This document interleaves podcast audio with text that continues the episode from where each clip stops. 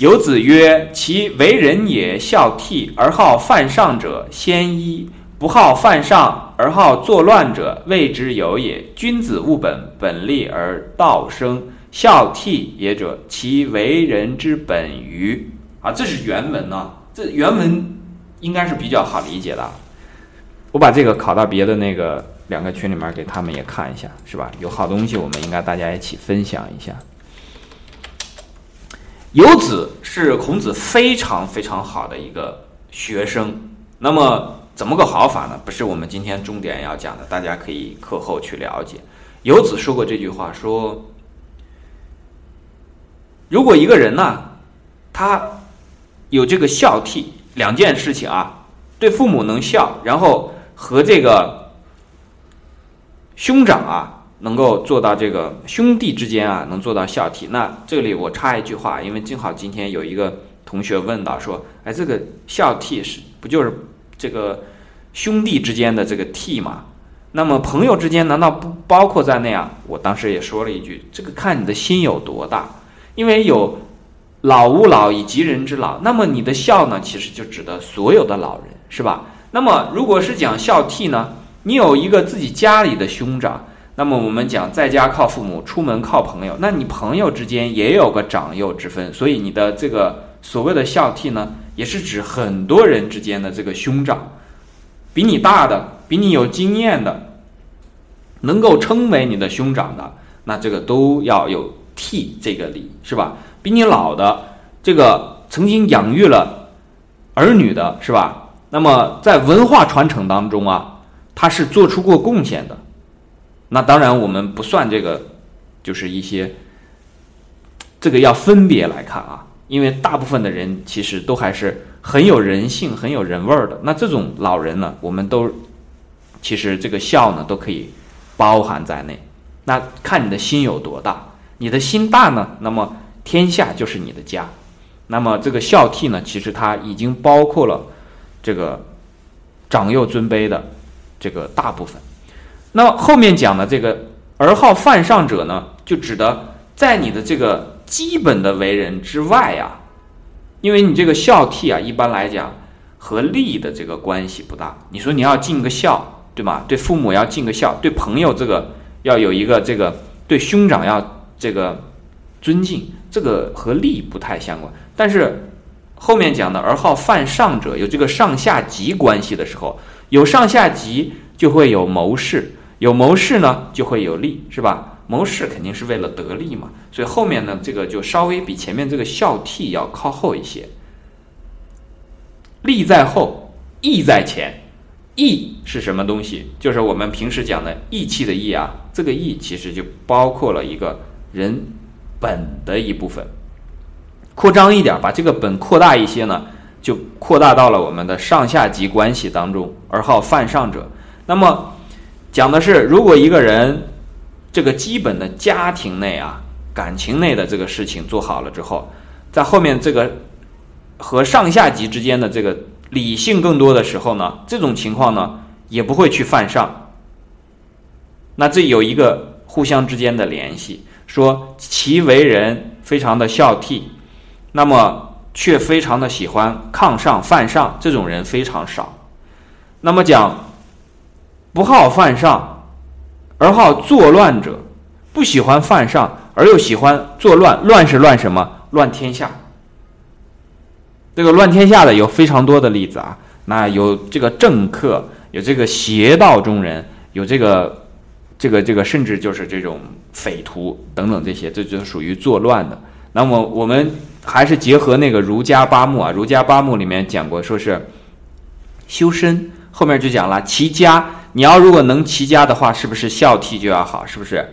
齐家之后要做什么呢？要治国。哎，治国这个就涉及到了好不好犯上的问题，对吧？那么再到最后是什么呢？平天下。平天下就和什么相关了？就和这个作乱相关了。一乱的时候呢，乱的是天下。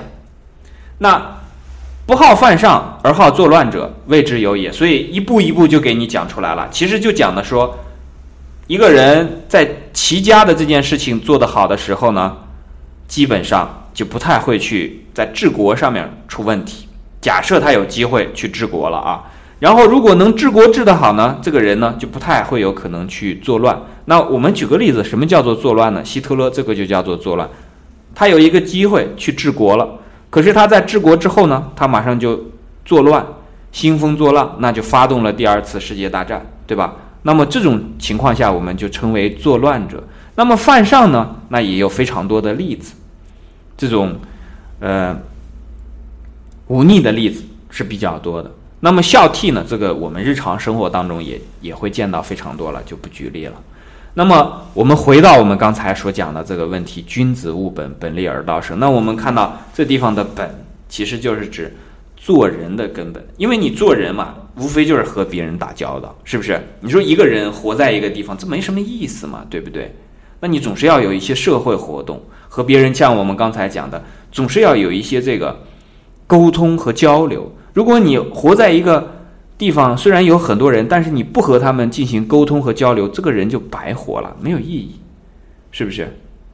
这个人就变成了一个孤独的囚犯，被关在了自己的心里，从来没法和别人沟通。不管是因为主动的不沟通，还是被动的不沟通，如果和别人失去了这种这种沟通，那这个人就活得很痛苦了。是吧？有时候甚至是他连这种痛苦都感受不到，那种痛苦呢，就是最大的痛苦了，叫做什么呢？哀莫大于心死，是吧？好，我们讲到了这个君子务本呢，这部分呢，刚才讲的这个法卡东他可能理解的比较比较清楚了啊，我们全且当做这一部分比较好理解，他的问题集中在这个本立而道生上。这个本如果立好了之后，那这个做人的根本立住了，你明白了这个做人的道理了。好，我们就提到了做人的道理，是吧？做人的道理是什么？就是人道嘛，对吧？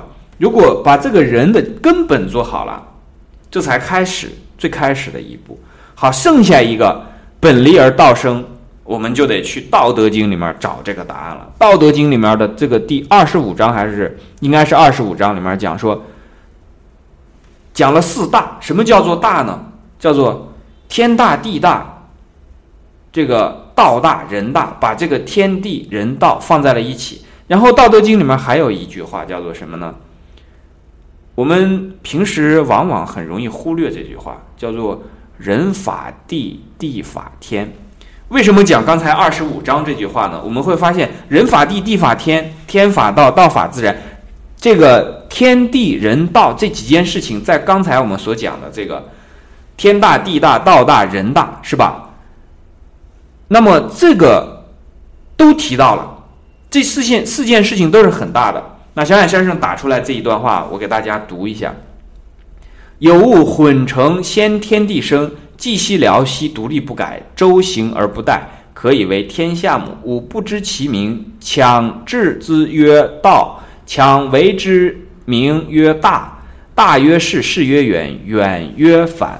故道大，天大，地大，人亦大。狱中有大而人居，应该是狱中有四大而人居其一焉。人法地，地法天，天法道，道法自然。好，刚才我们讲说人的根本。孝悌，不犯上，对吧？不作乱，那这个根本做到了之后呢，等于有了人道。好，我们循循着这个人法地，那么有了人道之后呢，会知道有地道，然后地法天，我们地道知道了之后呢，会知道天道，会靠近天道。那么从这个天法道之后呢？那么道法自然，道本来就是这个样子的。那么这个时候呢，我们才能够进道。所以这个顺序是这样的。所以虽然讲本立而道生，实际上这个本立而道生呢，把这个人、地、天、道这个中间的这个关系呢，一笔带过了。可是很幸运的是。孔子虽然没有在这个地方讲的很细，可是我们还可以去看老子，是吧？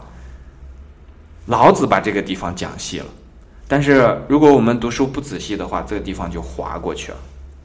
这地方不能划过去，这个顺序也不能变，自己要琢磨明白为什么是这个顺序。这个顺序呢，如果你学了中医，就会很容易的去理解人法地，地法天，天法道，道法自然。但你如果不学中医呢，那也许学别的东西可能会容易明白一些啊，因为我还没那个经验，我是通过学习中医来，呃，有这个有这个体会的。那学别的是怎么样能明白这个？那那我还不知道啊。那，所以我们在这个地方，呃啊，马克问说用中医怎样解释？比方说人法地，人呢首先是有你的身体，然后有你的思想，这个地就是你的身身体，这个天就是你的思想。那我们的思想呢更接近于天道，身体更接近于地道，这个道理明白吗？你的思想呢很像是太阳。你的这个很像是天啊，我们就讲天吧，因为天的这个变化非常快。我们一抬头看到了天上啊，很空旷，是吧？晚上就出现的是这个玄色、深蓝色，我们或者讲深黑色，这样都可以啊。就是晚上夜空，你抬头一看，那个色就叫玄色，对吧？这个时候你看到的天很像我们的思想，我们的思想呢，好像有，又好像没有。然后变化非常快，每一秒钟和每一秒钟都不一样。可是你的身体呢，就好像地，一年四季呢，看起来好像没什么变化，但总是在变化，有生老病死，对不对？很像地。可是天呢，你看起来好像没什么变化。你的思想从哪儿来，然后在你身上以什么样的形式出现，最后又以什么样的形式传播出去，很像是天的这个形式，对吧？你如果要是结合到现在的物理学来讲啊。那很像什么呢？身体就好很像电，这个思想啊，很像是这个磁，电和磁之间的关系。那你如果是用这个电和磁之间的这种变化的规律呢，你也会发现是这个样子。那么还有呢，就比方说身体啊，很像这个波粒二象性当中的粒子的特性，而这个思想呢，很像是波的特性。这个波呢？它的这个叠加呀，比方说两个水波，然后同时发生了干涉，是吧？然后这个波纹呢就会有叠加的部分，叠加的部分呢你很难分得清彼此。就比方说我们现在在读孔孔子的这个《论语》，然后每个人都说自己的想法，大家都在谈《论语》，可是很难分得清谁的《论语》是什么样子的，很难讲得清楚。但是如果在例子的部分呢，比方说我的身体、你的身体、他的身体，这很好分。所以这其实是我们自己思想当中所形成的一个印象。所以这个地方呢，我们回到法卡东所所问的这个问题啊，他问这个道是什么？这个道就是天地之间本有的东西。在哪一句地方哪一句里面来回答这个道是什么呢？道法自然。那么南怀瑾老师讲过这个道法自然，不是把自然放在那里，变成一个词说啊。人法地，地法天，天法道，道法什么呢？道法自然，不是这个意思哦。这个意思是什么？是说道法自然就是那个样子，道就是它自身那样。道法什么呢？道法自己自身，道本身就是那个样子，没有什么再继续呃法下去的这个说法了。人法地，地法天，天法道，这个是有的。到了道这个地方。这个基本上就是一个终结 over 了，没有再继续说啊，自然又是一个什么东西？然后那自然又法什么呢？没有这样的说法，不是这样讲的。所以这个道就是指一个更大空间的、更大范围的这么一个一个概念。如果你跳不出人的这个概念，跳不出地的这个概念，跳不出天地的这个概念，道的概念。还摸不着边儿，可是呢，我们又有一句话叫做“道者不可以虚离矣，虚于离也”，就说什么呢？这个道是时时刻刻和你在一起的，那确实如此啊，因为你在其中嘛，是不是？你甚至可以讲，你就包含了这个这个道。但是这个时候，就像我们刚才讲的，说啊，你说好，我自己就已经是有道了，不是那个意思，绝对不是那个意思，就好像我刚才说。有的人说哈，每个人都是佛，是说你未来能成佛。这个未来可能是用你自己，如果你真的知道了那个时间之后，你恐怕都会把泪哭干的，是吧？因为它可能是等地球毁灭了好多次之后，然后你才成了佛了。那个时候，你要如果真知道是那样，而且尤其你知道了中间你要经历的过程之后，你估计最后一直哭到连泪都哭不出来，对吧？不能不能够别人说啊，我们每个人都是佛，然后自己就很得意很开心说哦，我已经是佛了。这个就好像人家跟小学生说好好学习，你可以上大学。你不能这个小学生说啊，我我原来就是大学啊，这个。只讲你可能，而且讲说你一直学下去的话，对吧？因为这个还不一样，就说小孩子上了小学、中学，然后没学好，然后辍学了就不学了，这辈子都上不了大学。可是如果对于人来讲，对于这个天地来讲，他没有一个说啊此生的这么一个说法，而是这一辈子结束了，然后你就就就不用这个再去读书了，你可以去工厂工作了，大学永远都不用去想这件事情了。它不是这样的啊，因为如果真正的明白这个道理的话，就会知道它不是属于一种断灭论。我之前专门在喜马拉雅讲过一次什么是断灭论，因为很多人在这个概念是不清楚的。真正的无断灭论的话，虽然人家跟你说啊，你要信因果、信轮回，其实信因果、信轮回就是指无断灭，人生不会断，也不会灭，那就会一直存在下去啊。你一直存在，你总要达到那那一天啊，对不对？总要达到的。那你总要达到，如果你总不达到，只能证明是一点了，这个达到的过程非常非常之长，只能是这个原因。所以，如果真的明白了，能够跳出了自己的这个人生啊，就好像波粒二象性的时候，能跳出粒子的这一部分，进入波的状态，你就会知道。